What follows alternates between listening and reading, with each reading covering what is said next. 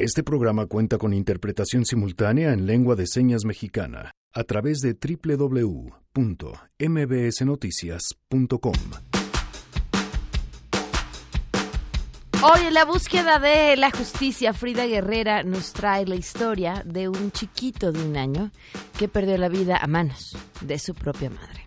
Parece ser que, lo que sucedió fue que el bebé no dejaba de llorar y lo, pues lo golpearon. El pequeño tenía traumatismo, de hecho esa fue la causa de la muerte. Hoy en el Club de Lectura de A Todo Terreno, nuestro papi de los libros, Adán Serreta.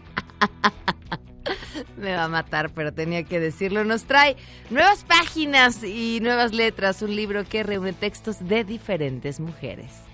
Este mes en el Club de Lectura no hablaremos sobre una novela, sino de un libro que contiene diferentes voces sobre un movimiento que ha cambiado, está cambiando y seguirá cambiando el mundo. que es la antítesis de lo correcto decirle a alguien así. Un abrazo fuerte a Dani, lo escuchamos más adelante. Tenemos buenas noticias y más. Quédense.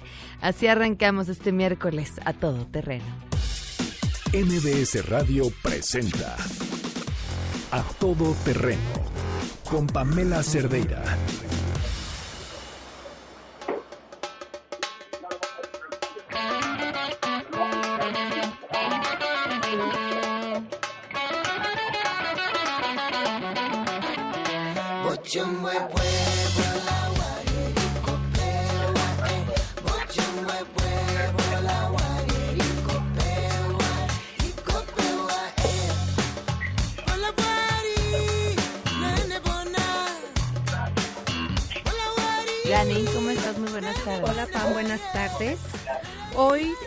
La propuesta es Buica, lo nuevo es una cantante española buenísima de, ascendencia africana. Claro que decir, porque no está cantando en español. No, canta divino, ya lo escucharán.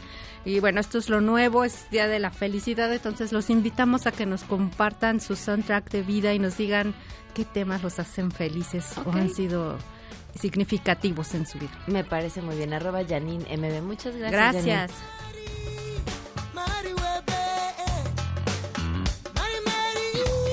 Bienvenidos a Todo Terreno, gracias por acompañarnos. Miguel González en la interpretación de lengua de señas esta tarde. Gracias Miguel, lo pueden ver y seguir a través de www.mbsnoticias.com.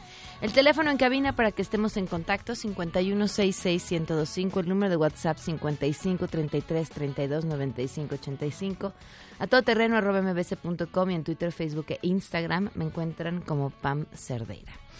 Se publicaron las nuevas eh, bueno, las modificaciones al reglamento de tránsito de la Ciudad de México. Y ya habíamos platicado, si no me equivoco, con Andrés Layuz hace tiempo y nos explicaba cómo iba a estar este tema de la fotocívica, que ya no iba a ser una multa porque querían quitarle el tema recaudatorio a ese aspecto, sino buscar un cambio en los patrones de conducta de quienes vamos atrás de un volante. Y que, bueno, yo le decía, ah, me parece tan molesta la idea que creo que es buena, ¿no? O sea, entonces ahora te van quitando puntos, entonces después de ciertos puntos tienes que hacer un curso en línea, entonces después de son tantos puntos más, entonces tienes que ir y, dar, dedicar dos horas o cuatro horas de trabajo comunitario y así, si no, no puedes verificar tu vehículo. El sistema me parece que es un tanto complicadito de entender, pero, pero la idea me parece interesante. Y viene a estas eh, modificaciones también que ya no se le pondrá la araña a los vehículos que estén estacionados en un lugar de parquímetro y que hayan ya excedido el tiempo o que no hayan pagado. Ojo, a los vehículos de la Ciudad de México. Eso no quiere decir que no tengamos que pagar parquímetro, pero si te excedes, no te lo van a inmovilizar, te van a levantar una infracción y entonces tendrás que pagar una multa. La información sobre esto lo tiene esta tarde Adrián Jiménez. Te escuchamos, Adrián, muy buenas tardes. Buenas tardes, Pamela. Un saludo afectuoso para ti, el auditorio. Efectivamente, los automovilistas cuyo vehículo tengan placas de la Ciudad de México e incurran en una falta por estacionarse en lugar prohibido o violar el tiempo, como bien lo señalaba, de partímetros, serán infraccionados, pero a su auto ya no le será colocada la famosa araña. Así lo confirmó el secretario de Movilidad Andrés Layuz al dar a conocer las modificaciones del reglamento de tránsito de la capital publicado el día de ayer en la Gaceta Oficial. En conferencia de prensa el funcionario señaló que el uso de los inmovilizadores se mantendrá en el caso de los carros con placas foráneas, quienes deberán cubrir el pago correspondiente y de ser el caso, el de todas las infracciones que tengan registradas. Vamos a escuchar parte de lo que dijo. Los vehículos con placas de la Ciudad de México quedan exentos de la inmovilización en zonas de parquímetros. Esto no quiere decir que queden exentos de la infracción, solo de la inmovilización. Cuando uno viola el horario del parquímetro o el lugar de estacionamiento, le ponen un inmovilizador y le cobran una multa por la infracción. Son dos cosas separadas. En el caso de las placas de la Ciudad de México no se pondrá el inmovilizador. Solo los vehículos con placa foránea serán inmovilizados y deberán cubrir el pago correspondiente y de todas las infracciones registradas de ser el el caso. En este sentido, reconoció que por evadir las sanciones y el pago de tenencia hubo fuga de placas de la ciudad hacia el Estado de México y Morelos, por lo que ahora se busca valorizar, dijo la placa capitalina, con medidas de este tipo. Andrés Layuz comentó que el reglamento de tránsito ahora establece también un apartado para el uso de bicicletas y monopatines, el cual no contempla sanciones, únicamente la amonestación verbal en caso de circular por las banquetas. Escuchemos. Queda claro que pueden circular en vías ciclistas, pero se prohíbe que circulen en banquetas, que es una, eh, me parece, de las eh, exigencias más legítimas que, que, tienen los vecinos y los peatones en, en la ciudad. Como parte de estas modificaciones al reglamento de tránsito de la ciudad, también se añadieron 11 tramos de vías primarias que anteriormente tenían un límite de velocidad de 50 kilómetros por, hora. Ahora estas vías eh, de acceso controlado tendrán un límite de 80 kilómetros por hora. Y también, bueno, pues el nuevo reglamento de tránsito plasma ese cambio de fotomultas a fotocívicas que precisamente, como lo decías, en días pasados fue presentado y que entrará en vigor el próximo 22 de abril. Pamela, auditores, la información que les tengo. Ah, Adrián, me, decías, ¿cuál era la razón por la que daban, eh, que se había dado esta fuga de placas hacia otras entidades como Morelos o el Estado de México? precisamente la razón es evadir el pago de la tenencia, sobre ah, todo en el en el caso de los vehículos de lujo y, y, en otros casos porque la verificación pues era bastante complicada en la Ciudad de México y muchos hacían el reemplazamiento en el Estado de México para poder cumplir con este trámite. Ok, muchísimas gracias Adrián, muy buenas tardes. Buenas tardes está interesante eh, no buscar que se vuelva a reemplacar en la Ciudad de México a través de la razón por la que se van, que tiene que ver con la tenencia, sino decir, bueno, hay otros incentivos y el incentivo es no te inmovilizamos tu vehículo si se te pasa el tiempo del parquímetro. Ah, habrá que habrá que darle tiempo para conocer los resultados. A quien no leí muy contenta con algunas de estas decisiones es a Laura Ballesteros. Laura, ¿cómo estás? Muy buenas tardes. Hola Pamela, ¿cómo estás? Qué gusto saludarte. A ver, cuéntame tu opinión sobre estas modificaciones. Pues mira, yo creo que justo hay que englobarlas en los primeros 100 días de acciones de gobierno de, de esta nueva administración, porque no son medidas aisladas y al final en un planteamiento de política pública integral, eh, creo que se ha notado de manera muy clara una vuelta a la promoción del uso del automóvil como mm. sistema de movilidad en la Ciudad de México. Y esto se da a través de las diversas medidas que en estos 100 días han estado impulsando, que, insisto, va en contra no solo de la política global, sino también de la dinámica y de la política que había estado estableciendo la Ciudad de México en las pasadas tres administraciones. ¿No? Algunas de las innovaciones, si tú las conoces bien, en materia de movilidad sustentable de la ciudad en los últimos años, pues fue la primera línea de Metrobús en el 2005 con Andrés Manuel. Por ahí tenemos con Marcelo Ebrard la ecobici o incluso ya la peatonalización de ciertas calles como Madero, o con Miguel Ángel Mancera con la creación de la Secretaría de Movilidad y la Política de Seguridad Vial de la Ciudad Cero Muertes. Entonces, había una tendencia que si bien todavía no estaba terminada, estaba clara en cómo se promovía la movilidad sustentable y al automóvil se le generaba, si no restricciones hoy totales, sí ciertas medidas que ayudaban a controlar su crecimiento, es decir, la gestión de esta demanda. Algunas de las acciones que en estos 100 días se han estado haciendo, PAM, y que son preocupantes porque son medidas regresivas, está justo en esta relajación del sistema de verificación. ¿No? Que, que ya los vemos claro hoy, que es hoy uno de los nuevos argumentos que utilizan y que sin duda pues ayuda a una mala gestión del automóvil. Número dos, eh, el anuncio de tres nuevas vialidades elevadas. cuando en la Ciudad de México habíamos logrado controlar el crecimiento de edades elevadas en la administración pasada. Número tres, eh, también está la desaparición de las fotomultas en este aumento ya o en una mala gestión de la velocidad en las calles, que se corona con este nuevo reglamento que ayer, eh, en estas adiciones o estos cambios que hacen al reglamento el día de ayer, que al final lo que están generando es un aumento de facto de las velocidades en las calles hasta de 50 kilómetros por hora, lo cual es una pésima noticia para peatones, ciclistas, usuarios de transporte público, que son los más vulnerables ante la velocidad de los autos, eh, y también sin duda con este pues con, esta con esta lógica ya de eh, fotocívicas sin la combinación con fotomultas, ¿no?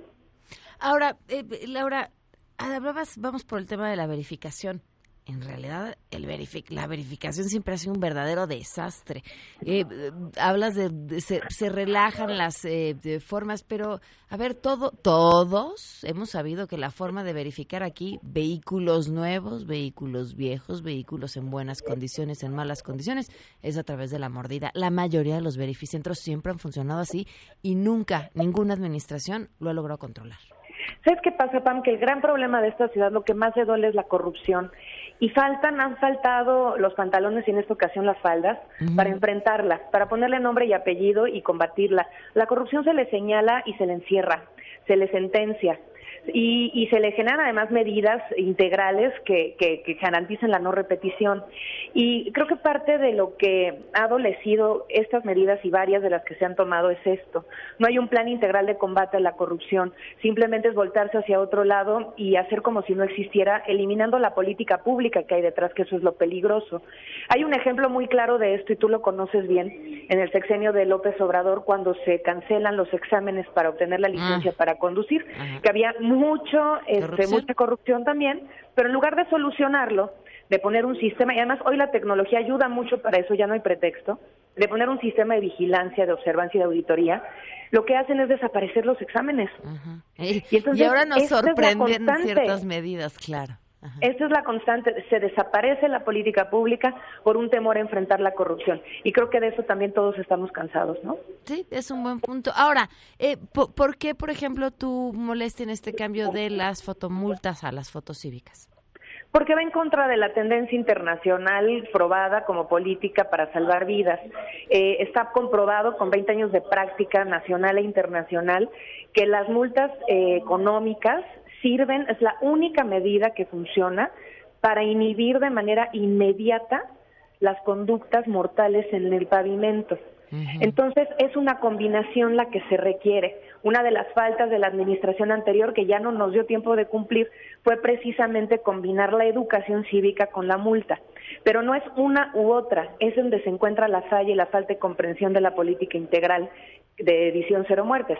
Es la fotomulta, eh, porque es la manera de inhibir en ese momento la conducta mortal, mortal. No hay una segunda oportunidad. O sea, no hay, no hay una persona medio muerta, ¿no? Cuando hay un accidente. O sea, es definitivo y son conductas eh, irreparables. Eh, y entonces lo que hace sí la foto cívica, que, que era lo, lo ideal para acompañar, no para sustituir, es garantizar que en un mediano y largo plazo la gente tenga la capacidad de poder utilizar la calle con mayor civilidad y de compartirla, pero van acompañadas. Eh, una también de las faltas que tiene ayer las modificaciones del reglamento es que una vez más no abordan el examen para obtener la licencia, ¿no? Que, que, pues esperaba que al menos en estas modificaciones lo incluyeran. Si tan preocupados también están por la educación vial con, a través de las fotos cívicas, fotos cívicas sin examen, está completamente incompleto, ¿no? Pues sí. Pues Laura, muchísimas gracias por habernos acompañado esta tarde con tu opinión sobre las modificaciones del reglamento de tránsito. Sí, al contrario, Pani, ojalá que, que se rectifique, apenas son los 100 primeros días. Hay todo un movimiento social e internacional que acompaña esas medidas con evidencia. El secretario técnico de la Secretaría de Seguridad Pública eh, validó el 30% de disminución de muertes en la Ciudad de México en los últimos tres años, con las medidas que se introdujeron desde disminución de velocidades y gestión de la misma en las calles con fotomultas, y creo sin duda que hay mucho todavía por mejorar. Ojalá que, así sea, porque esto va a traer más muertes, se van a disparar y el problema es que nadie esté exento. Ver, la ventaja es que esto va a ser rápidamente medible. ¿no? Eh, ya es. ¿no? Si tú, si tú ya tienes la medición sobre lo que se redujo y cambias tu medida de sanción o tu forma de sanción, eh, ¿en qué? tres meses, cuatro meses a lo mucho sabrás si fue o no más efectiva tu nueva medida y entonces podrás rectificar y hacer cambios. Es correcto, fíjate, nada más para darte una cifra, hace un par de días se dio la cifra negra más grande de muertes por hechos de tránsito en el país en los últimos 10 años, con seis muertes en un solo día. Este es atípico sin duda, pero es un reflejo de lo que está sucediendo en calles. No se daba esto, insisto, desde hace 10 años, la media era tres por día y eso ya era alto. Claro, pero no podemos decir que estos son consecuencias de una política o de un cambio que apenas está por entrar. Son, no, es que tienen ya tres meses, acuérdate, 100 días que desaparecieron las fotomultas y que relajaron la gestión de la velocidad. Entonces sí ya hay mediciones que son reflejo de. Laura, te agradezco mucho que nos hayas acompañado. A ti. Muchísimas gracias. Muy buenas tardes, Laura Ballesteros. ¿Ustedes qué opinan? Nos pueden llamar al 5166-1025. Hoy se cumplen un año, seis meses, 18 días del feminicidio de Victoria Pamela Salas Martínez.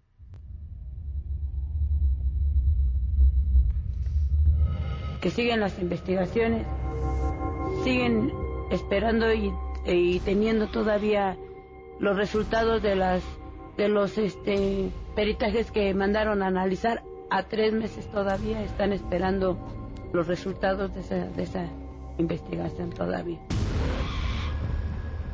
Victoria, pues nada. Y eso, que dijo eso, tiene más de un año. Y hoy seguimos sin justicia, un año, seis meses, dieciocho días, sin justicia para Victoria Salas Martínez. Vamos a una pausa y continuamos a todo terreno. En unos momentos, en A Todo Terreno. Adán Cerret estará con nosotros. ¿Consideras que la propuesta de la Organización Mundial de la Salud para incrementar impuestos en la comida chatarra, en bebidas alcohólicas, cigarros, refrescos, puede ayudar a disminuir el índice de obesidad y diabetes que hay en niños y adultos en nuestro país? Sí considero que se requiere un etiquetado más claro de las consecuencias del abuso en el consumo de esos productos que ya ha dado resultados probados, como en el caso de los cigarros. Y otro caso muy importante es en Chile, donde los productos con altos niveles de, de, sustancias nocivas tienen un etiquetado muy claro y que le da información eh, al consumidor para poder tomar una decisión. Y sí es importante etiquetar impuestos a estos productos pero que estos impuestos se, utilicen en la prevención, no sanando a los, a los pacientes que ya padezcan estas enfermedades necesariamente, porque lo importante es la prevención, solamente previniendo y teniendo información se puede erradicar el problema. No, no considero que las medidas que refieres puedan solucionar el problema. El problema es de educación. Se necesita educar a los niños desde pequeños para evitar todo este tipo de problemas y nosotros como adultos también empezar a educarnos. Regresamos a todo terreno. A todo terreno con Pamela Cerdeira. Continuamos. Adán Serret. Adán Serret. Líder, gurú, presidente, Tlatuani el mero mero del club de lectura de A Todo Terreno. Nada, hay que rehacer esa cortinilla donde quedó papi de la lectura. Está bueno eso. Ay, perdona, soy la peor. ¿Cómo estás? Bienvenido. Muy bien, Pamela, muy bien. ¿Tú cómo has estado? Qué bien, gusto verte. me tardé muchísimo en leer el libro más chiquititititito que nos hayas traído. Es un texto de Mircea Cartaresco que se llama El ruletista. Es un libro muy complejo, muy extraño. Eh, es alguien que tiene una escritura única, particular quizás, y eh, por eso quise empezar o hay que comenzar por un texto así como El ruletista, muy breve. Hay que releerlo, hay que tenerlo siempre ahí en el librero, tenerlo listo, porque es de esos autores que una vez que lo descubres dices, qué maravilla. No, no significa si en un principio eh, no, no haces contacto con él, nada más que no estás haciendo contacto con él. No tiene ninguna otra carga, eh, cualquier libro es así.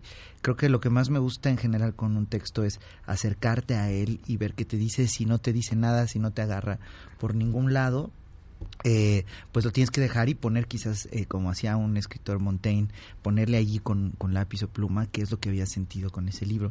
Para cuando lo retomes, lo más usual, o bueno, al menos a mí me pasa, se me olvidó por qué lo dejé.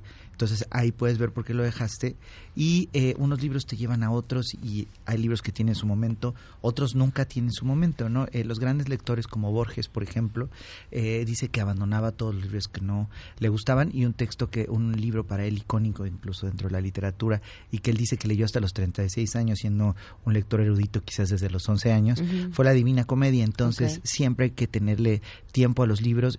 Yo pensaría igual como dice Montaigne que decía eh, no hago nada sin alegría eh, leer es un acto de alegría es un acto de libertad y eh, si no te sientes en ese momento apegado con él tenlo ahí. Lo que yo sí recomendaría es guárdenlo guárdalo para que es un libro que tienes que atesorar sería el único consejo para en algún momento tenerlo ahí a la mano. Dije, ah, es un libro que quizá no lea igual dentro de un año o dos años y él encuentre otras cosas hoy la historia me gustó, pero me costó trabajo. Me, me, me, perdía, me, te digo, un libro chiquititito y me tardé mucho tiempo en leerlo. Es que es de una gran intensidad también, como que no tiene pausas, no se abre, todo el tiempo es estar dentro de la mente de este hombre obsesionado con el ruletista y dar esos pasos que decía yo hacia lo que es eh, ficción, digamos, hacia, hacia aquello que es artificio y lo que se deja de contar es abiertamente algo verosímil y caemos en algo que es imposible, pero lo cuenta también que eh, lo creemos. Es como cuando García Márquez dice que uno de sus personajes en algún momento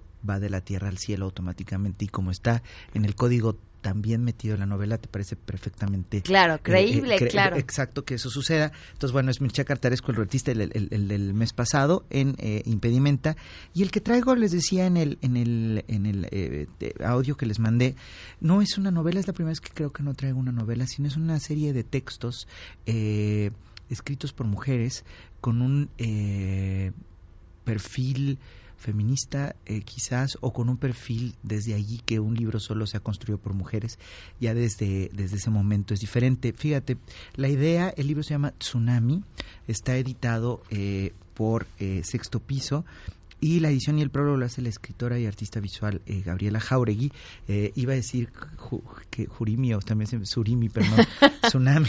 Pero la idea es fantástica porque dice hay muchas olas feministas, ¿no? Hay muchas olas o muchas corrientes. Mi primer acoso, Me Too, Time's Up pero dice el, el, feminismo, la equidad de género, ya no es una ola, sino es un tsunami. Entonces, esa idea me parece fantástica. Abre con un texto, eh, Gabriela Jauregui explica lo que va a venir allí. Están de las escritores más importantes de México, o, muchas de las muy importantes, como eh, la misma Gabriela Jauregui, Margot Glantz, Cristina Rivera Garza.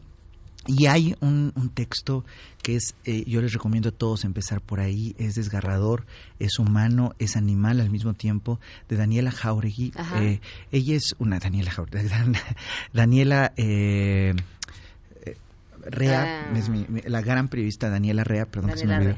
Daniela Rea, es un diario que ella escribe sobre eh, los dos momentos en que ella va a ser mamá, eh, va a ser madre. Son textos fantásticos porque creo que juntan dos cosas eh, que, que ah. son la esencia del ser humano, que es ser brutalmente natural al ser animal y brutalmente antinatural, como que el ser humano es esa, esa mezcla, ¿no? De tienes la posibilidad de crear un, un, nuevo ser humano y a partir de ahí te sale como el lado de protección animal, no sé, eh, tú me sabrás decir mejor. Y también por otro, bueno, todo lo que significa la reflexión sobre eso, que es inevitable. También reflexiona sin duda Daniela Rea sobre eh, el mundo moderno, qué significa ser mamá, que eh, un texto fantástico de una chilena que se llama Contra los hijos, una chilena que se llama Lina Meruane, que dice que los hijos, Lina Meruane, esta escritora chilena, es la nueva forma de regresar a las mujeres a, la, a su casa. Porque no se permite que en lugares públicos un niño llore, no se permite amamantar a un niño, es mal visto que esté haciendo ruido. Entonces, es la forma tácita de decir ustedes pertenecen no a los espacios públicos, sino a, los espacios privados, a la casa. Son reflexiones con las que dialoga Daniela Re allí, digamos, no está del todo de acuerdo, sino va citando a Lina Meruana, que es una escritora fantástica. Y en fin, eh, también hay un texto muy interesante de, de, Cristina Rivera Garza, que cuenta la primera vez que escribió sobre un libro icónico de la literatura hispanoamericana, eh, Rayuela de Julio Cortázar. Como dijo, bueno, es un texto que ha envejecido porque a Cortázar se le, se le eh, ocurrió que había capítulos machos y capítulos hembras. Los machos eran imprescindibles y los hembras prescindibles. Entonces, eh, Ah, ella simplemente habla de eso. Ah, Envejeció cuando Cortázar lo, lo dijo en los sesentas, no era deliberadamente eh, eh, agresivo. Así, así lo pensaba él, digamos, sin ser misógino. Sin embargo, ella Es que sí era misógino, pero no teníamos la conciencia y la sensibilidad para entenderlo. Todo el mundo pensaba así, digamos. Entonces esa- ella hace una reflexión sobre esto y lo que causó en otros periodistas decir eso, ¿no? Como no puedes hablar sobre eh, muchísimos temas y expresar lo que piensas, que ahora, no- ahora que te lo digo parece tan obvio. Sí, en claro. un momento parece así que estás diciendo una absoluta locura. Entonces también hay un texto fantástico de la artista visual y pintora eh, eh, Verónica Herber que eh, el con uno de los primeros textos misóginos este, de, de griegos Ah. lo, lo, lo transforma y lo le llama polillas, como toda esa misoginia del siglo cuarto, el siglo cuarto ya está llena de polilla y eh, lo interviene y cómo está destruida. Y un texto fantástico de, eh, de una eh, oaxaqueña, ahora te voy a decir el, el nombre, una paisana mía, eh, eh, ella se ascende, hoy es Mije, y dice cómo eh, no a todo mundo hay que visibilizarlo de la misma forma, cómo no a todo mundo hay que llamarlo indígena, porque ella explica, por ejemplo, que eh, eh, en los Mijes solo hay dos palabras para decir de dónde eres, Mije o no Mije. Entonces, llamarte indígena es como decirte algo que no eres No soy eso. ni remotamente, ¿no? Entonces, eh, se entiende, este texto me gusta porque no es solo teoría feminista, no es solo una teoría sobre un punto de vista, sino es una exposición y una puesta en práctica. Eh, me encanta la, la- la- la- lo que hace eh, Gabriela Jauregui, es que son tantos nombres que me confunden, Gabriela Jauregui que desde puntos diferentes, poemas, ensayos, cuentos, diarios y todo eso escrito por mujeres. Y creo que una de las grandes eh, virtudes de los libros es que tú solo te enfrentes a esos textos y tú solo o tú sola los, los y tú solo y tú sola los, los leas y eh, con más en eso puedas tener una visión mucho más abierta puedas plantear una discusión dentro de ti mismo misma y lo más importante disfrutarlos Todo el lenguaje incluyente en que está- mientras yo lo reduzco al papi de la lectura. Está bien, está bien, porque estaba leyendo el, el mío sí de un texto, eh, el primer texto casi en español, y todo es burgueses y burguesas, todo el tiempo están diciendo eso. Dije, mira que es increíble porque los más puritanos de la lengua dicen cómo la lengua eh, clásica de vas a poner, a hacer esas locuras, y de repente te encuentras que en el mío sí son Está así. burgueses y burguesas, que no se refiere a nuestro concepto de, de, de- de burgués, sino personas de Burgos. Gente de Burgos, que es lo que está viendo a este personaje, y dije, qué belleza, ahí está ya un lenguaje, el, el, el castellano nació incluyente. Claro, qué, qué- Entonces qué eso. inter- es, híjole, es que eso- ese, esa discusión está hasta para una mesa, ¿no? Pues sí, sobre todo sí, eh, lo que no funciona ser eh, es bastante eh, apretado en ese sentido, decir que una cosa debe o no debe ser Claro, claro. de una forma. Eh, en cuanto estás haciendo literatura, poesía o literatura eh, o no- novela o lo que sea, lo que importa es cómo suene, pienso yo, más allá de cualquier contigo. cosa, pero eh, obviamente escribir o decir algo en contra de estos lenguajes incluyentes puedes quedar en general muy mal. parado. Y, de ahí el lenguaje está vivo, finalmente. El lenguaje está vivo siempre y siempre lo ha estado. Claro. Entonces es algo maravilloso. Y pues bueno, este texto lo traje pues bueno como en este mes, 8 de abril, lo que es, eh, 8 de marzo, perdón, eh, que esto lo estoy diciendo mal, eh, que, que, que, que, que fue eh, y con todo lo- en el marco de lo que sucede en México y creo que este tipo de libros educan como se debe, que es deleitando, como decía Horacio, y tienes la posibilidad además de conocer a escritoras fantásticas Claro, me encanta, me es encanta. fantástico, lo, vas a disfrutar muchísimo, las diferencias entre todas ellas y eh, es un libro fantástico. Tsunami, entonces, editado y con un texto de Gabriela Jauregui en la editorial Sexto Piso. Y les recordamos que se pueden meter a goodreads.com, es una página y buscan a todo terreno o bajar la aplicación que lleva el mismo nombre, buscan el grupo a todo terreno y ahí vamos poniendo los libros mes a mes, vamos discutiendo, Adán si se mete, si los lee, me- no contesta, pero en Twitter le en pueden Twitter sí escribir. contesto arroba, Adán, arroba Adán Cerret. no contesto en Goodreads por mi falta de pericia intelectual. No, no, tecnológica, tecnológica, para- intelectual. Para, para poder escribir allí. Muy bien. Pero sí los leo a todos. Muy bien, muchas gracias, Gracias a ti. Pamela. Gracias, ya no te voy a poner ese título, nada No, más está bien, está bien. cierta gracia. Vamos a una pausa y volvemos. ¿Consideras que la propuesta de la Organización Mundial de la Salud para incrementar impuestos en la comida chatarra, en bebidas alcohólicas, cigarros, refrescos, puede ayudar a disminuir el índice de obesidad y diabetes que hay en niños y adultos en nuestro país? No considero que sea importante aumentar el impuesto ya que la gente lo sigue comprando. De hecho, vemos que lo que más consumen las personas de bajos recursos pues son obviamente los refrescos. Entonces no creo que sea una medida pertinente para que dejen de, de, consumir este tipo de productos. Deberían de tomar otras medidas reales para que la gente deje de consumir este tipo de productos chatarra. Una muy buena estrategia. Yo le agregaría a lo mejor campañas para tratar de transmitirle a los padres que estos productos no son buenos para sus hijos, que no es correcto que estos sean consumidos a temprana edad ni a ninguna edad y que les muestren las consecuencias de esto. Creo que es una buena idea, además de, de unas buenas campañas de salud. Regresamos a todo terreno. A todo terreno con Pamela Cerdeira. Continuamos.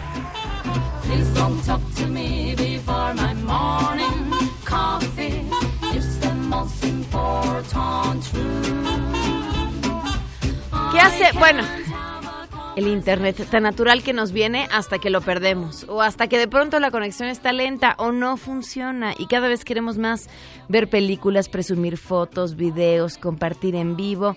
Internet nos hace la vida más fácil, sí, solo sí es rápido, por eso les recomendamos Axtel Extremo, un gran internet para subir de volada sus fotos, videos y disfrutar al máximo de sus redes sociales.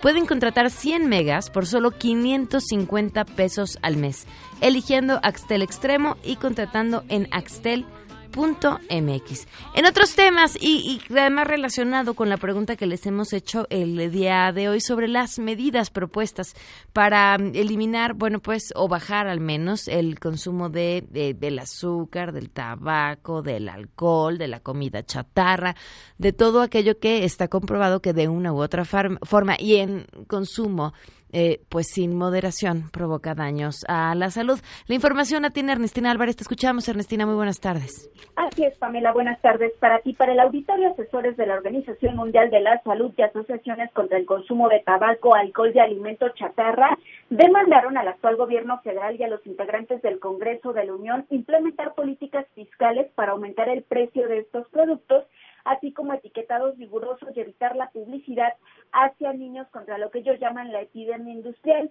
En conferencia de prensa advirtieron que en caso de no actuar no habrá sistema sanitario que aguante la atención de personas que padecen diabetes. Pusieron como ejemplo que en el sexenio de Felipe Calderón murieron 500 mil personas por esta causa. Para la administración de Enrique Peña Nieto fueron 600 mil y se prevé que uno de cada dos niños nacidos a partir de 2010 desarrolle a lo largo de su vida diabetes, enfermedad que hay que pues recordar está vinculada con el alto consumo de azúcar y de comida chatarra y que también pues genera obesidad y sobrepeso. El asesor regional de la OMS, Fabio da Silva, aseguró que en algunos países existen estrategias para mermar los semáforos de advertencia de la cantidad de grasa, azúcar y sodio que contienen los productos y en muchas ocasiones son las empresas quienes buscan debilitar esas políticas públicas. Vamos a escucharlo.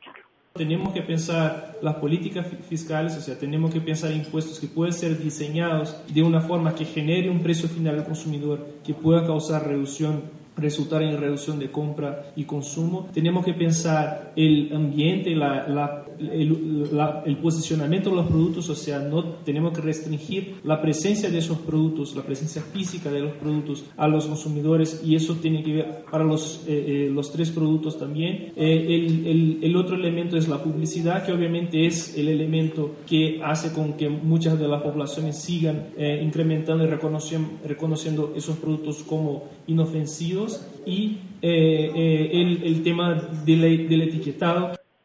Por su parte, Eric Antonio Ochoa de México Saludable indicó que en la actual administración federal no hay lugar a la improvisación para ir en contra de estos alimentos y bebidas. Así lo dijo. Aquí lo importante es que creo que no hay lugar para la improvisación. O sea, lo más importante es que hay una caja de herramientas de política pública que lo mismo sirven para alcohol, tabaco, eh, bebidas azucaradas, alimentos chatarra. Y digamos que tanto se quiere avanzar en eso, pues ahí sí hay un asunto de voluntad política. O sea, Asesores de la Organización Mundial de la Salud y estas organizaciones pues están solicitando que en los próximos periodos ordinarios de sesiones los legisladores aprueben incrementar vía impuestos el costo de los productos que son considerados alimentos chatarra, del tabaco, del alcohol y de las bebidas azucaradas.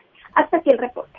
Uy, bueno, pues muchísimas gracias. Muy buenas tardes. Buenas tardes. Estaremos al, al, tanto de lo que sucede, pero no es la primera vez y habría que revisar los resultados, habría que revisar si los impuestos recaudados por esas medidas se fueron a donde tenían que haber ido a parar. Y miren, la semana pasada tuve la oportunidad de conocer las tan famosas oficinas de Google y me llamó la atención que, bueno, superan cualquier cosa que les hayan platicado de ellas, lo superan por mucho. ¿no? Yo había oído de la mesa de ping pong y se queda corta con lo que ahí me encontré. Pero relacionado a esto que estamos platicando, en cada piso tienen una especie de cafetería pequeñita, donde todas las personas que trabajan ahí pueden ir y tomar lo que quieran sin costo alguno. ¿Qué quieran? Café, por supuesto que, que de grano, ¿eh? Una cafetera de grano. Eh, y tienen a la vista y lo primero que te ofrecen y lo primero que puedes tomar eh, son frutas y las cosas mucho más sanas y naturales. Y tienen otro tipo de productos que ya vienen empaquetados, pero esos entre más azúcar tengan o es, son productos que están escondidos, pero también están ahí. Entonces ya los tienes que ir y buscar y abrir alguna especie de recipiente y entonces ya sabes que ahí encuentras el chocolate o en otro recipiente encuentras la barrita, eh, más cerca están las papas deshidratadas y entonces luego todavía más cerca vienen las manzanas o las naranjas o la distinta fruta. Se trata también de las opciones que tenemos a nuestro alcance. A veces comer sano o resulta caro y en la mayoría de los casos, si quieres comer sano o no empaquetado, pues tienes que traer la comida a tu casa. Y entonces andas por la vida con el topper, que traer la comida a la casa resulta mucho más económico, pero implica tiempo a meterse a la cocina, ¿no? Y, eso pues también el tiempo tiene un costo. Bueno, la discusión sería entera y este y eterna. Le agradezco a Angélica Melín que nos acompañe también con información esta tarde. Se suspendió la sesión en la Cámara de Diputados. Cuéntanos, Angélica, te escuchamos. Hola Pamela, muy buenas tardes. Con el gusto de saludarte a ti y al auditorio. Sí, hay, en la Cámara de Diputados se tenía previsto que hoy hubiera una sesión ordinaria, trabajo, el trabajo normal que se lleva a cabo los martes y los jueves en San Lázaro, Pamela, pero en esta ocasión no pudo ser. Los diputados tenían previsto a las 5 de la tarde reunirse en comisiones para emitir un dictamen, ya un proyecto definitivo eh, de em, reforma educativa, la que propuso el presidente Andrés Manuel López Obrador. Obviamente se le iban a hacer cambios. Desde la semana pasada circuló en el recinto parlamentario de San Lázaro un documento con algunos ajustes a esta propuesta del Ejecutivo Federal, pero esto no terminó de gustarle a los integrantes de la Coordinadora Nacional de Trabajadores de la Educación, que hoy, eh, pues desde muy tempranito, Pamela, alrededor de las seis de la mañana, se nos indica aquí en San Lázaro, bueno, pues eh, llegaron a bloquear las entradas del recinto, instalaron algunas eh, casitas de campaña y algunas eh, mantas con mensajes rechazando la reforma educativa del Ejecutivo Federal anterior, del sexenio anterior, y también rechazando algunos de los elementos que ellos critican, bueno, pues vienen incluidos en esta reforma que ha propuesto el presidente Andrés Manuel López Obrador en materia educativa. ¿Qué ha sucedido en San Lázaro? Que este bloqueo, porque no se permitió ni entrar a nadie ni salir del recinto eh, desde muy temprana hora, pues provocó que se cancelara la sesión ordinaria de trabajo donde se iban a discutir distintos temas eh, eh, que no tenían nada que ver con el tema educativo. Por la tarde se tenía prevista la reunión de comisiones y bueno, pues estamos en espera de que los legisladores, los coordinadores parlamentarios que están dialogando en un restaurante aquí cerca de la Cámara, porque en San Lázaro no hay condiciones, de hecho la Cámara está totalmente cerrada, se permitió alrededor de las 11 de la mañana que las pocas personas que lograron entrar muy tempranito a San Lázaro, bueno, pues se pudieran retirar porque en, en el recinto parlamentario no va a haber nada, no hay actividad, a los trabajadores se les pidió pues o ni llegar a la Cámara o de plano retirarse porque no hay condiciones para trabajar eh, dentro del recinto. Aquí en un restaurante muy cerquita a la, sede de la alcaldía de, de Venustiano Carranza, acá por la zona de San Lázaro, bueno, pues los coordinadores parlamentarios se tuvieron que venir a, dialogar acá en corto. Eh, los de la oposición exigieron, Pamela, los coordinadores del PAN, del PRD, de Movimiento Ciudadano y también del PRI, que eh, la mayoría de Morena, a la que pertenecen muchos de los diputados de eh, que también forman parte de la gente, que son profesores disidentes, bueno, pues que generen ellos las condiciones para trabajar, porque ellos tienen en sus manos el diseño de esta nueva reforma educativa propuesta por el Ejecutivo Federal. Y bueno, pues son los propios integrantes de la gente los que han bloqueado esta Cámara de Diputados, como sucedió hace unas semanas, hace algunos días, también en previsión de que se discutiera este asunto en comisiones y ya después en el Pleno, si es que las condiciones lo permiten, bueno, pues esta reforma educativa. Eh, se nos dice que la reunión de comisiones tiene que realizarse hoy, eso es lo que señala el coordinador de Morena, Mario Delgado, el integrante de la mayoría, que también subrayó que se mantiene el diálogo con los integrantes de la gente, los maestros que están bloqueando la Cámara y con eh, pues los líderes de esta organización sindical que han platicado también durante esta mañana con eh, funcionarios de la Secretaría de Educación para llegar a un acuerdo que no les gusta a los maestros de este proyecto presentado por el presidente Andrés Manuel López Obrador, lo que ellos piden es que se integre a los artículos pues eh, el tema de las plazas para que puedan ellos tener de alguna manera pase automático para que sigan manteniendo sus plazas magisteriales. Así, sin condiciones de trabajo en San Lázaro, Pamela, pues seguimos esperando que nos digan si habrá o no reuniones de comisión y por lo pronto dicen que mañana sí se trabaja desde San Lázaro, pero nadie garantiza condiciones para que esto pueda suceder. Es el reporte que te tengo. Gracias, Angélica. Buenas tardes. A ti, hasta luego. Pues será una larga sobremesa y un largo marzo, por lo que parece. Oigan, en otros temas, Amazing Jewelry está haciendo un taller espectacular y los invita a que crean un adorno para su casa. Pueden ir a Plaza Satélite o en Galerías Insurgentes en sus tiendas el 21 de marzo. Y después de que estén ahí en este taller y diseñen este adorno, les van a dar un cupón por 400 pesos. Así se unen a la revolución de precios de Amazing. Vamos a una pausa y volvemos.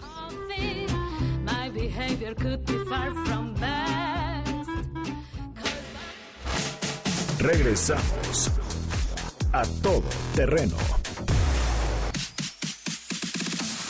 A todo terreno con Pamela Cerdeira. Continuamos.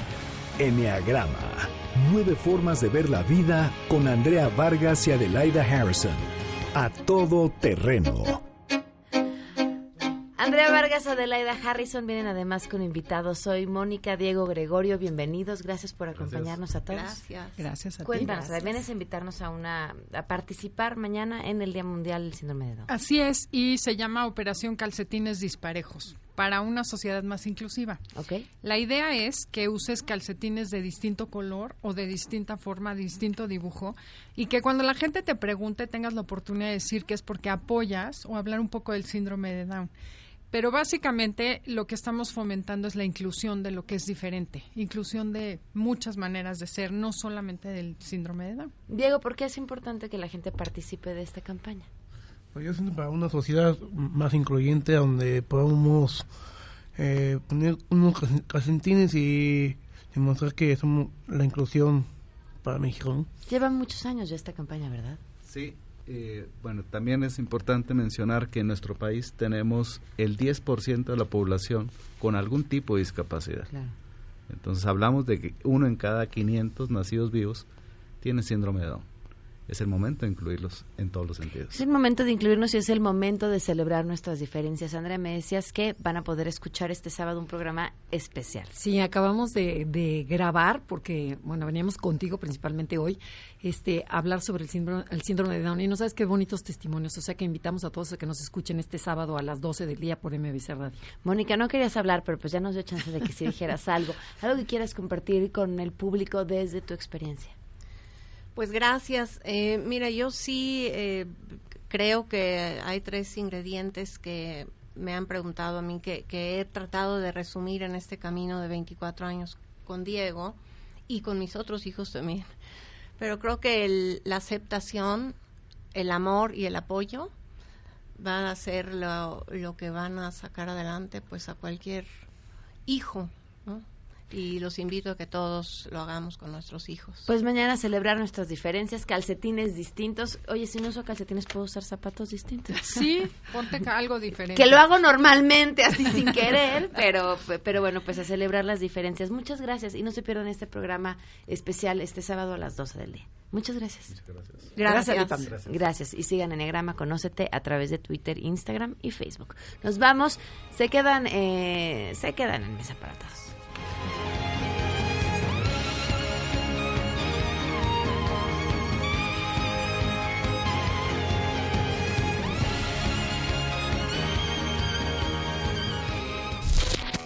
MBS Radio presentó a Pamela Cerdeira en A Todo Terreno.